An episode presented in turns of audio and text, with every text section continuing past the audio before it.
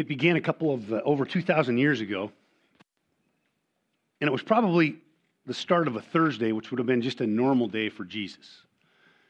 He enjoyed hanging out with his disciples. He wanted to uh, just have an opportunity to experience a day where those kinds of things were happening. And yet, at the, in that evening, for the next 24 hours, events happened that changed all of mankind.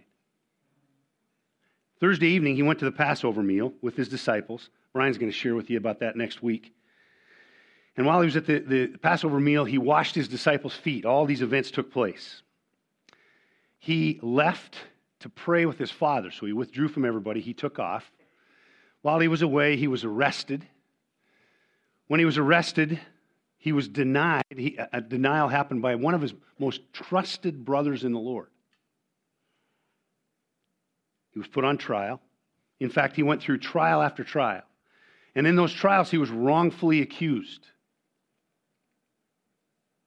Then he was mocked, and he was scorned, and he was beaten, and he was hung on a cross. And in 24 hours, his life was taken from him here on earth, and he was even separated from his, his beloved Heavenly Father. So it was in those 24 hours that uh, we see so many events happening. And in the days, a couple days beyond that, we see that when the resurrection happened, the 24 hours that led to the cross, and then two days later, when the resurrection came, it gave you and I the ability to believe in a life changing individual who gives us forgiveness, who brings us victory over death, who's given us the chance to not experience guilt in a way that can drive some of us to a place in our lives where we can never overcome exactly what God wants us to, to get through because we're so ridden with guilt. And I believe this morning that if you and I can look at that and we can see these last 24 hours, especially as we, we build this series leading into Easter, we'll have a chance to, to really focus on Christ's purpose for you and I. The last 24 hours were amazing. One of the things that amazes me about Christ in these 24 hours was his ability to focus on God's will for what he had to do in and through him. And if you're like me at all, when I get stressed or crazy pressure or things going on or a fast paced lifestyle, sometimes the last thing I'm thinking about is the ability to um, see what God has for me and remember what He's got laying out in front of me His will, His purpose, His opportunity to work in and through me. I'm worried about this day and what I'm doing and what I'm struggling with and the things that I, I'm not really sure are going on. Plus, I kind of feel like some of us like to uh, arrange our schedules into an area where it's everything that makes us happy. It's like I want to get into a, a zone where I don't, ex- I don't experience the stress like I want to. So, partially what I do is I kind of push some things out. Words like I, me, mine, myself all become very prevalent as I live my life. I try to make, I wrote this sentence, I try to make my life as enjoyable for me as I can. And you see that you catch all the words focused on me. So if Jesus was like us, he would have tried to take this part of his life, these last 24 hours, and somehow turn them into a way where he would feel better about himself. He wouldn't have to put up with what he knew was coming. The Passover meal was an interesting one because when, when they came together, they were celebrating the fact that God said to the nation of Israel, I am going to spare your firstborn in captivity and eventually give you freedom from the, the nation and uh, the, the Egyptians and the Pharaoh.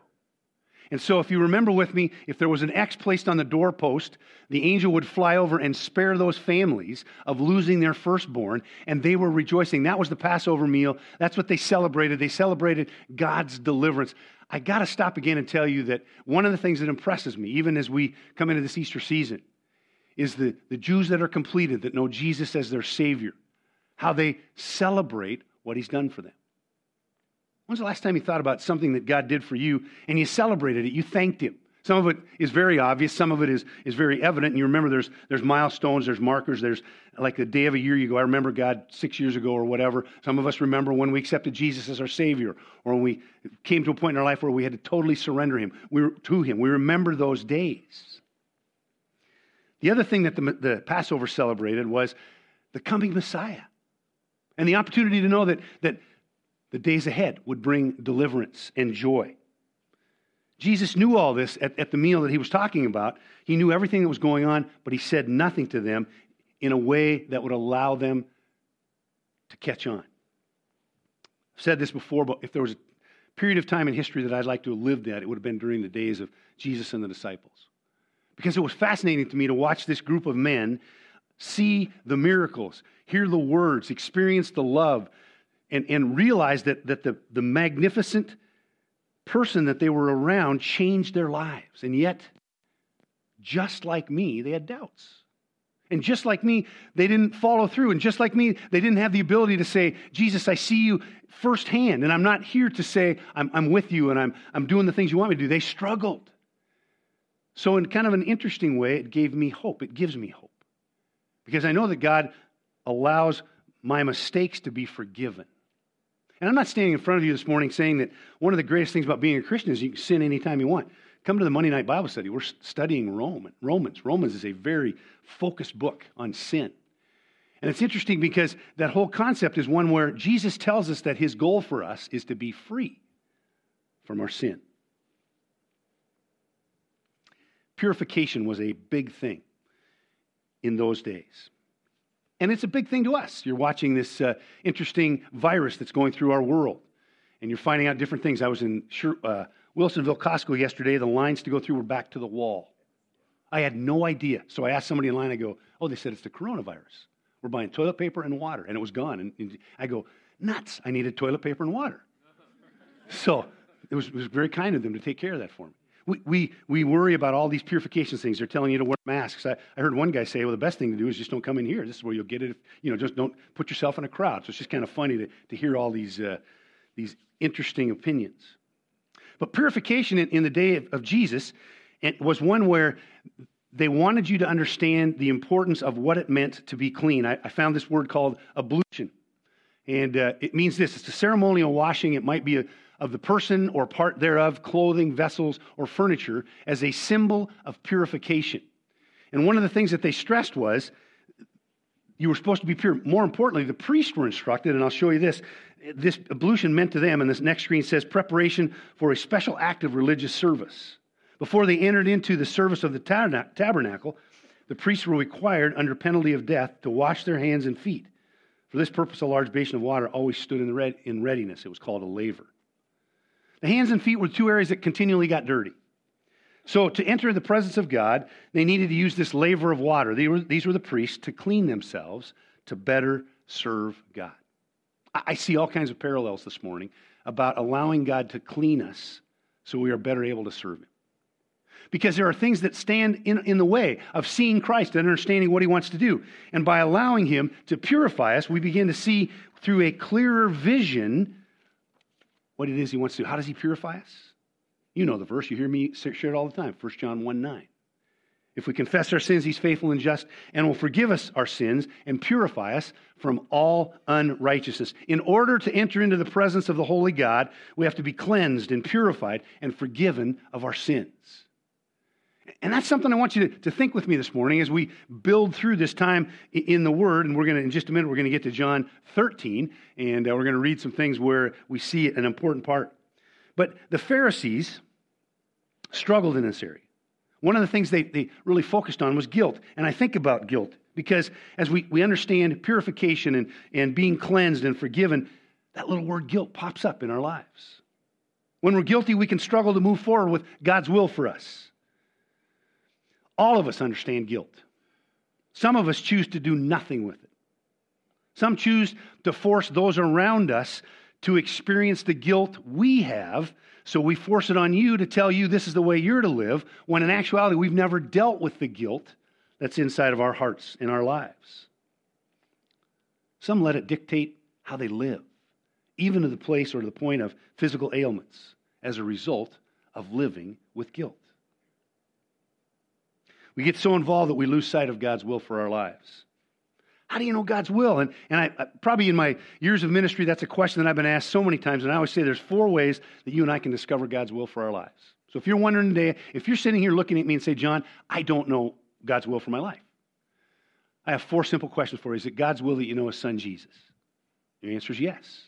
Is it God's will that you pray and share your request with God? Yes. Is it, is it God's will that you have uh, the ability to uh, worship with other believers, which is what we're doing today? And the answer is yes. Is it God's will that you share with those around you about His love? The answer is yes. Those are four simple ways to this. We're simply happy to live where we are and not really want to understand God's will. Four ways to start to understand His will. John 13, verses 1 to 17 this morning is where we're going to go. And I want you to see this, this passage. This is the first event of the 24 hours that we want to talk about. John 13, let's start with verses 1 through 5. Says this It was just before the Passover feast. Jesus knew that the time had come for him to leave this world and go to the Father. I jumped ahead. You're going to see a screen in just a minute. Having loved his own who were in the world, he now showed them the full extent of his love. The evening meal was being served, and the devil had already prompted Judas Iscariot, son of Simon, to betray Jesus.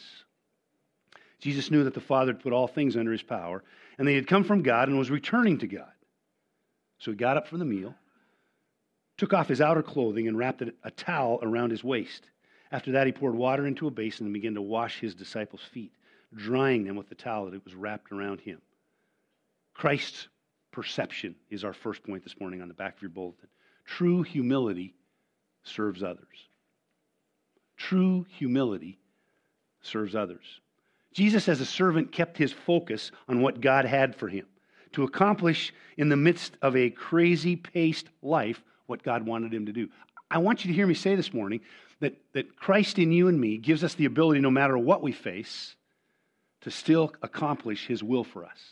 So if you find yourself in the midst of a circumstance today that's beyond your wildest imagination, I want you to see where Jesus, who was in the last 24 hours of his life as we know it, still realized that his job was to show Christ's love to those around him. I found a great paragraph that I want to share with you uh, this morning on the screen. It says this Servanthood is the state, the condition, or quality of one who lives as a servant. Further, a servant is first of all one who is under submission to another. For Christians, this means submission to God first, and then submission to one another. Then, as one in submission, a servant is one who seeks to meet the real needs of others or of the person he is serving. To put it in another way, Servanthood is the condition or state of being a servant to others, of ministry to others, rather than the service of self. It means willingly give, giving of oneself to minister for and to others, and to do whatever it takes to accomplish what is best for another. The head of the Passover meal, the leader of the band of disciples, Jesus the Christ, appointed the anointed one, rather, of God. Jesus the teacher, the rabbi, with knowledge that was from God. Jesus the second person of the Trinity, the Son of God. Jesus the Lord, Kyrios, the Lord of Lords. No one above him. Jesus knew who he was. He knew the, that the Father had put all things under his power and that he had come from God and was returning to God. He is the one who chose to wash his disciples' feet. He who had every right in the world to say, I'm Jesus, the Son of God, you need to come and serve me.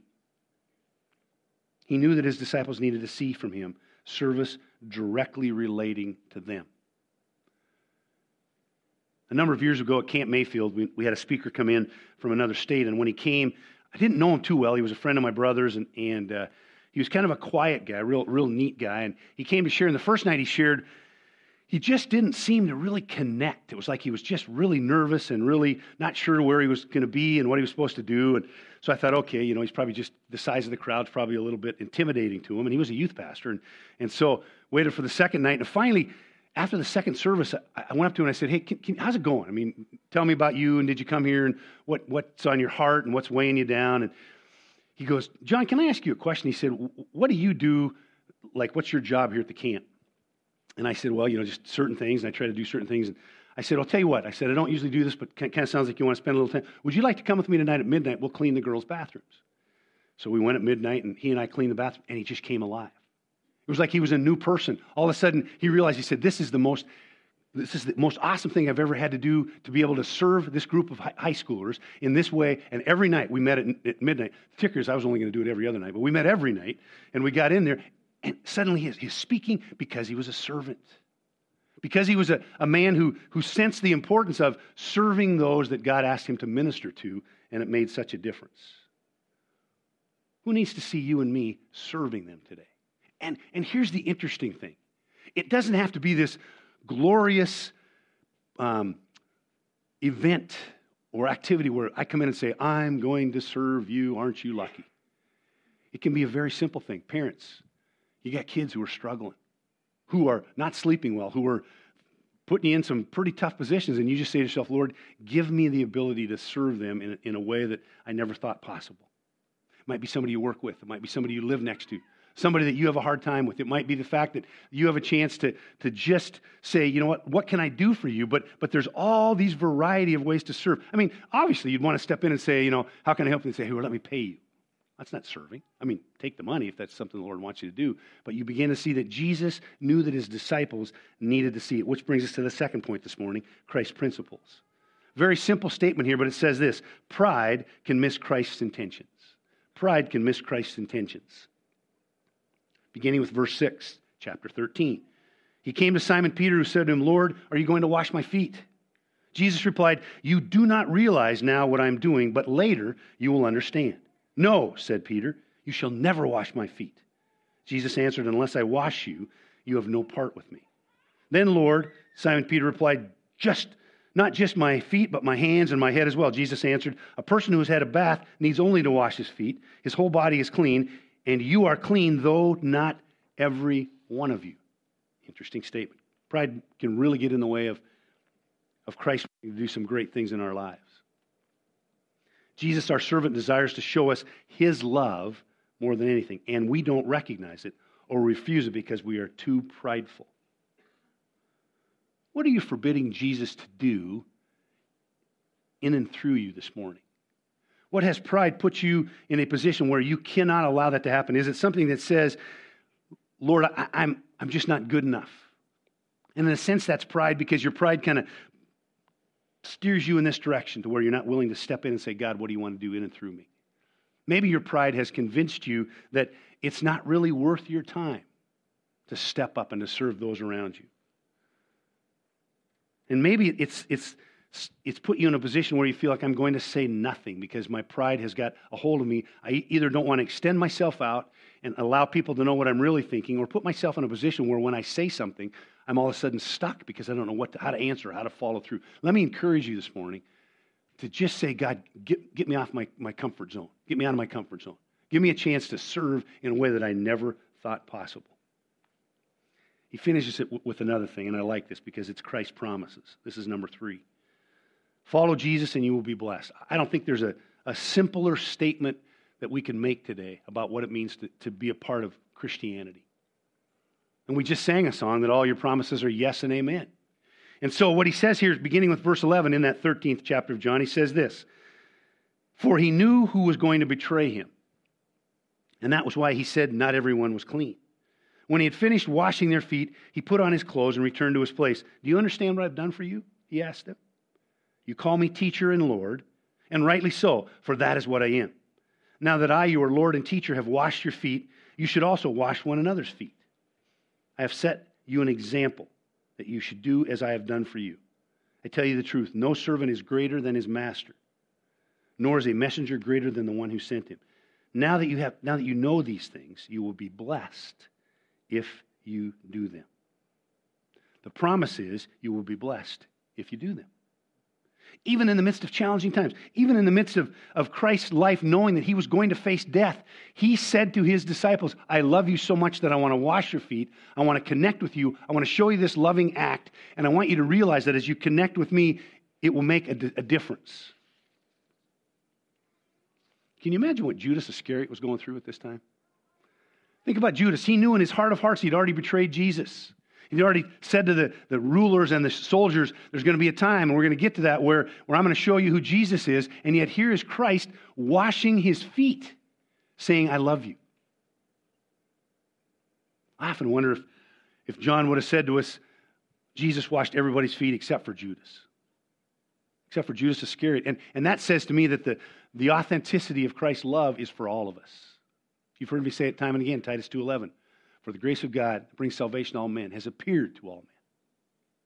And that's for you and me. Maybe there's somebody in your life this morning that you have continually prayed about. and you're worried about them and you see them going in a direction that you know is not going to bring them into this blessing that God promises for those of us who love Him, in the sense of a, a, an opportunity to, to have forgiveness, to have our sins forgiven, to be cleansed and purified, and, and have the chance just to see this victory. And so you and I have been praying for them for a long time. And this morning, He tells us that as we have a chance, He will bring servants into their lives. It might be you and me. Or we just need to have step back and in a new way. We tell them that Jesus loves them. That's a big decision. But I'm impressed with Christ because he knew he was going to die. He knew he should worry. He knew he should, should think of all the things as a human where he's going to struggle. And he said, My most important focus right now are this group of men who I have been with for three years. I've been able to train them and share with them and, and love them and show them these miracles. And now I want to do one final, have one final opportunity to connect with them. If you've ever gone to small groups, sometimes you've been a part of foot washing. And foot washing is an interesting time because you have to have, you have the ability to, to share. And I remember in seminary, the first time I experienced a foot washing ceremony, the guy who washed my feet didn't even know my name. And I felt really sorry for him. He was a very introverted guy. And he just all of a sudden stepped up and said, Oh, I got this guy. That's what he called me, this guy. And so as he washed my feet, it was kind of interesting to see some of the things that the Lord kind of shared through him. It was really powerful for me. And we became good friends after that, just because of what he shared about me and my life. I didn't really know if he knew who I was. But the ability to serve others makes such a difference. This morning, that's what Christ wants us to consider. He's giving us yet another chance to come clean to say, you know what? I forgive you. You can experience his blessings by following through on what he set before us. My grandpa Rudy Eller had a farm in Montana, or in Montana, in Iowa. My mom grew up in Iowa, and every summer as a family, we went out and traveled to, to Iowa and enjoyed our times with my grandpa Rudy and my grandma Irene. And one day, Grandpa Rudy and I were sitting by a fence, and he, he had a, an amazing farm. It wasn't a huge piece of property, but it was very fertile, and I believe the Lord blessed him. He was a, and Ed, you can appreciate this, he was an old school guy. He had no big equipment. He had simple tractors. He probably even, at some point, had a couple oxen that pulled a plow. And his land repeatedly outproduced anybody else in the area. And, and when he sold it, it broke his heart when the guy that bought it from him first went right out and bought a $300,000 combine. Grandpa goes, I just don't understand that. So we're working on this fence one day, and he's just a simple guy that loves the Lord. And he looked at me and he said, John, you know, I think the people around me just think I'm this simple, old, kind of stupid farmer. They don't really know what I'm doing. And it was really, it was kind of an eye opener for me. I'm just, I'm in grade school listening to my grandpa. And he says, but I want you to know that he said, one of the things that I love is how God gave me the chance to make a difference for him right. And he, he used those exact words. Just after he said that, the phone rings. No cell phones in those days, youth. Uh, from the farmhouse, we went in and answered. It was a neighbor. Hey, my tractor's broke. So Grandpa and I jumped in his truck and went over and he fixed the guy's tractor. But what stood out to me was in the midst of his time, because we hadn't gotten the fence fixed yet, and we had some animals that were going to get out, he knew that there was an ability to share. And the guy we met was just an uh, old farmer who just just looked at us and threw a few nice choice words at us, but he was happy when, when Grandpa fixed his tractor. You never know what God's going to ask you to do. You never know what he wants us to, to when he wants us just to simply say, How can I serve others. There's two verses that, uh, that I want to share with you this morning. I'm going to use them a little differently this morning, and you see them on the screen before you, and it says this I desire to do your will. O God, your law is within my heart. And then I wrote, Serve the Lord with gladness, come before his presence with singing. I put in bold these, these words I desire your will within my heart. That's a challenge I want to give to you today, as well as myself. I desire your will within my heart. And then on the bottom verse, Psalm 102, serve with gladness. And I think that, that the promise that Christ gives us in John 13, verse 17, when he says, Do these, if you will follow me and do these things, you will be blessed. I don't know about you, but, but I want that blessing today. And the blessing comes in the form of seeing his kingdom furthered, maybe in a very difficult way. And some of the ways that, uh, that God asks us to, to serve are things that we may not want to do. But he tells us, you know what? If you do these things, you will be blessed. As we close our service this morning, two things are going to happen. In just a minute, the worship team is going to come and lead us in a song. And it's a great song. And as they're singing, as we're singing, they're leading us, the ushers are going to pass out to you a little piece of towel that I want you to take with you and put in your Bible. And this is going to be just a great reminder for me to learn how to serve one another. And to know that Jesus washed his disciples' feet. He used a towel to dry their feet. I'm going to take this towel, I'm going to put it in my Bible, and as I think about it, I'm going to say, Lord, would you again open my heart and my mind to somebody that I need to serve in a way that I've never thought possible? Let's pray together, and then we'll uh, talk in a minute. Lord, thank you this morning for who you are. Thank you, Jesus, for in those last 24 hours, your ability to just stay true to what God wanted to do in and through you. Thank you that you gave us this great example of being a servant. And so, as we finish today, Lord, would you just continue to remind us and reveal to us, first of all, areas that maybe for some of us that we need to be cleansed from guilt or sin that you want to take from us. And then, Lord, for those people that you want us just to reach out to and serve and love. Thanks, God. It's in your name we pray. Amen.